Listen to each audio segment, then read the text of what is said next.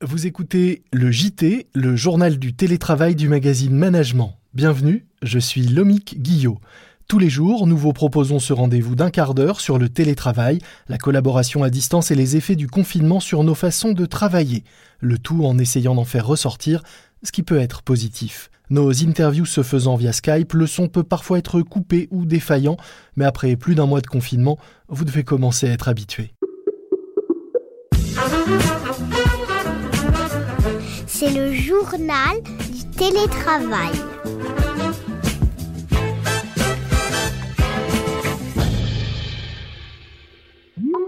Aujourd'hui, je suis en ligne avec Jean-Christophe Conticello, PDG de Wemanity, une agence de conseil spécialisée en transformation agile qui depuis 2013 accompagne les entreprises dans leur transformation.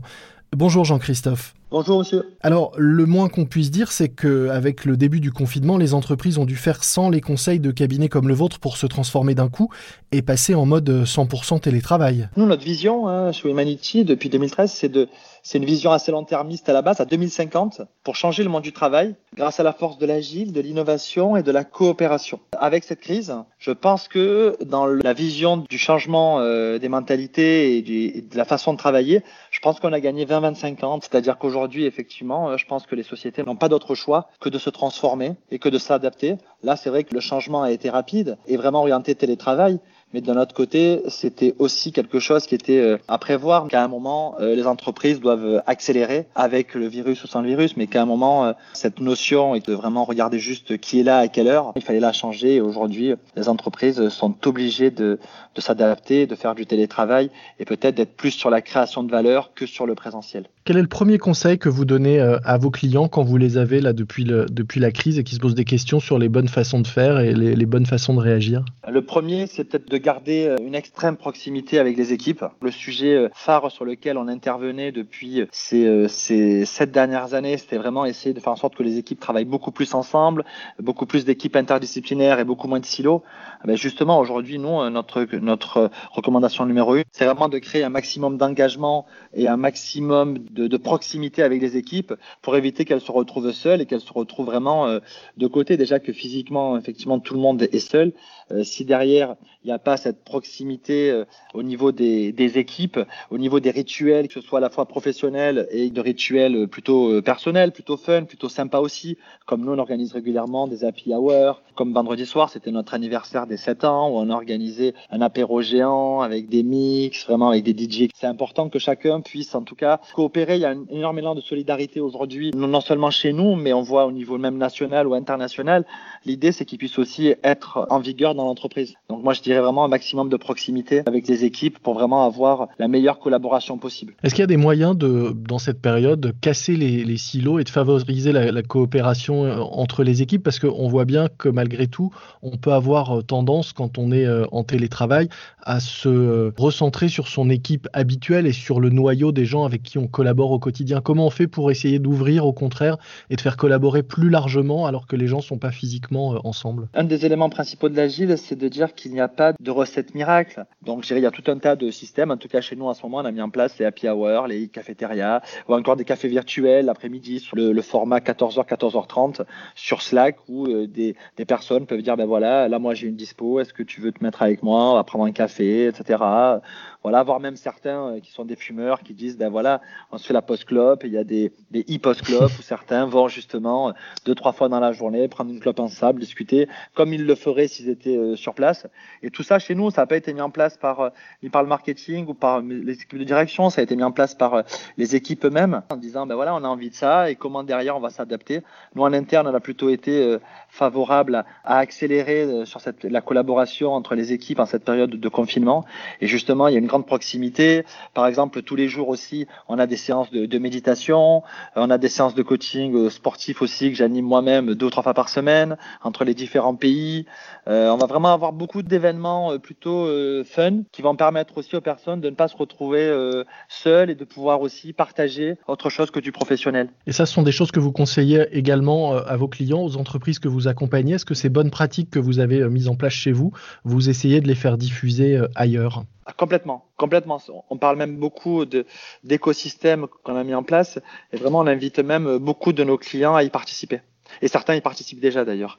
Et on organise aussi avec tous nos clients, une fois par semaine, ce qu'on appelle les Spark Breakfast, des formats d'échange de 45 minutes tous les, vendredis matins, au cours desquels chacun va échanger sur la situation actuelle, comment il vit le confinement, euh, professionnellement, personnellement, comment on peut les aider, comment est-ce qu'ils voient l'après-confinement, en tout cas le déconfinement. Euh. On essaye d'échanger un maximum avec nos clients et de les faire partager à la fois les, les problématiques euh, à la fois professionnelles, mais également plus, je dirais, extra-professionnelles, afin de créer un maximum de partage avec eux et justement leur proposer nos bonnes pratiques et de pouvoir les mettre en place ensuite chez eux. Alors le déconfinement, vous en parliez, est-ce qu'il y a selon vous une bonne façon de l'aborder dès maintenant? Non pas sur le plan sanitaire, c'est pas notre sujet, mais d'un point de vue d'organisation du travail, de la vie des entreprises et du retour à une nouvelle normalité Ouais, ce new normal dont on parle beaucoup. Déjà, oui, il faut le préparer euh, dès maintenant. Et d'ailleurs, c'est le cas de beaucoup de nos clients. Si je parle déjà d'avant le confinement, nous, comme on travaillait beaucoup à l'international, on intervient aujourd'hui dans 23 pays.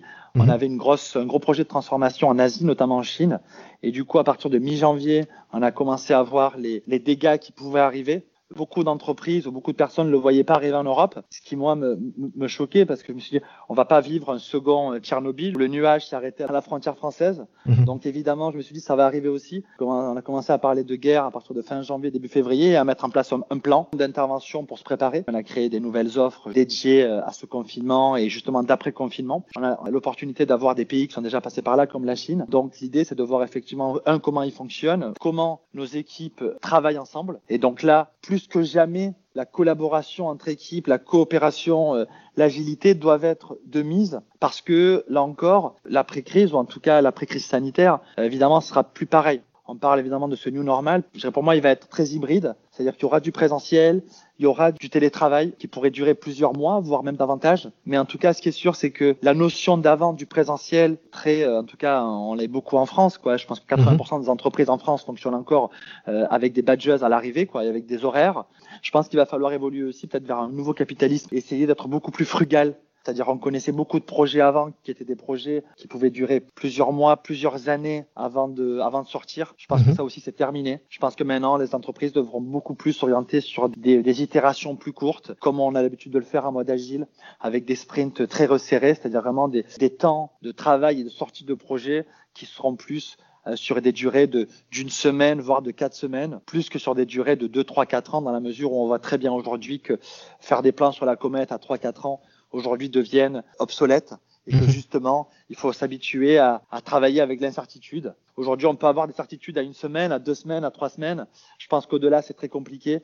Donc je pense qu'il va falloir justement que les entreprises s'habituent à travailler dans un mode beaucoup plus incertain et donc à être sur des timelines beaucoup plus serrés euh, au niveau de leur projet. Alors ça c'est pour les entreprises, mais du côté des salariés, comment on fait pour les engager et les motiver si on n'a pas de vision à moyen terme ou à, long terme? Comment on s'assure qu'ils soient bien embarqués dans, cette euh, aventure et cette transformation ou ces projets qu'on veut leur faire euh, vivre et, mener? L'élément numéro un, en tout cas pour nous, si je prends notre arme numéro une à la crise, ça a été notre culture d'entreprise. Ces sept dernières années, vraiment depuis la création, mon point numéro un a été comment on crée une culture, un engagement très fort de tous les salariés. Et donc, évidemment, depuis le début, on a beaucoup investi là-dessus. Nos équipes ont créé ce qu'on appelle des cartes sur notre vision, notre mission, nos valeurs, nos fondations. Et sur ces cartes-là, évidemment, on va retrouver euh, tout ce qui nous caractérise, tout ce qui nous unit. Et on a bien vu, par exemple, dans cette phase de crise, que les liens se sont encore plus resserrés, encore plus soudés. Normalement, le trésor des entreprises, en tout cas pour nous, je dis tous les jours, ce sont nos équipiers. Et je pense que plus que jamais, il faut évidemment réinvestir cette notion d'engagement. Comment le faire? Bah, Avec des projets communs. Nous, aujourd'hui, par exemple, en pleine crise, il y a quasiment aucune personne de l'entreprise qui peut dire qu'elle ne travaille pas sur un projet avec une équipe. Tout le monde a un projet commun. D'ailleurs, on n'a mis personne à 100% en chômage partiel chez nous parce que je voulais que tout le monde garde un lien avec l'entreprise. Évidemment, ça a un coût, mais pour moi, c'est pas un coût, c'est un investissement justement sur le futur. Et peut-être un autre point aussi qui est important, on le voit aujourd'hui avec le personnel médical, avec tous les gens du quotidien, des éboueurs à beaucoup de personnes dans le domaine de la logistique. Peut-être que des fonctions qui avant n'avaient que peu d'importance, pour certains, effectivement, qui pouvaient même être dans l'entreprise des sauts métiers, ce que nous, en interne, dans l'entreprise, on n'a jamais vraiment eu, parce que je toujours dit que la, personne de l'accueil ou l'assistante de l'accueil avait un rôle aussi important qu'un directeur, parce que c'était la personne qui, justement, allait être capable de recevoir les personnes, les candidats, les clients, donc un rôle phare, et donc que personne ne soit oublié, comme les personnes qui font l'administratif. Sans eux, il n'y a pas de facture, et sans facture, il n'y a pas d'entreprise. Eh ben, je dirais que dans beaucoup d'entreprises où cette notion-là a peut-être été souvent oublié, comme au niveau de la société. Ben, peut-être qu'aujourd'hui, les entreprises pourraient redécouvrir que les métiers potentiellement les moins valorisés ont tout autant de, de valeur que d'autres qui avaient peut-être plus de lumière. Une belle conclusion et une bonne façon de montrer comment on peut embarquer euh, tout le monde dans un projet et autour de valeurs si tant est qu'elles soient euh, sincères et, profondément ancrées euh, dans le cofondateur comme ça a l'air ou dans les fondateurs comme ça a l'air d'être le cas chez vous. Notre culture et nos valeurs ont été pour nous vraiment un élément phare de cette crise que nous vivons aujourd'hui. Et par exemple, pour prendre toutes les décisions, j'invite toutes mes équipes à avoir ces cartes de valeurs-là devant eux Mhm. et de pouvoir justement prendre toutes les décisions en respectant nos valeurs. Et je pense que c'est ce qu'on fait depuis le début et j'espère qu'on pourra le faire en tout cas jusqu'à en tout cas jusqu'au bout quoi. Merci beaucoup euh, Jean-Christophe Conticello. Je rappelle que vous êtes PDG de Womanity, une agence de conseil spécialisée en transformation agile. Je remercie beaucoup. C'est la fin de notre JT, le journal du télétravail. Un morceau à ajouter à votre playlist de confinement, She Works Hard for the Money de Donna Summer.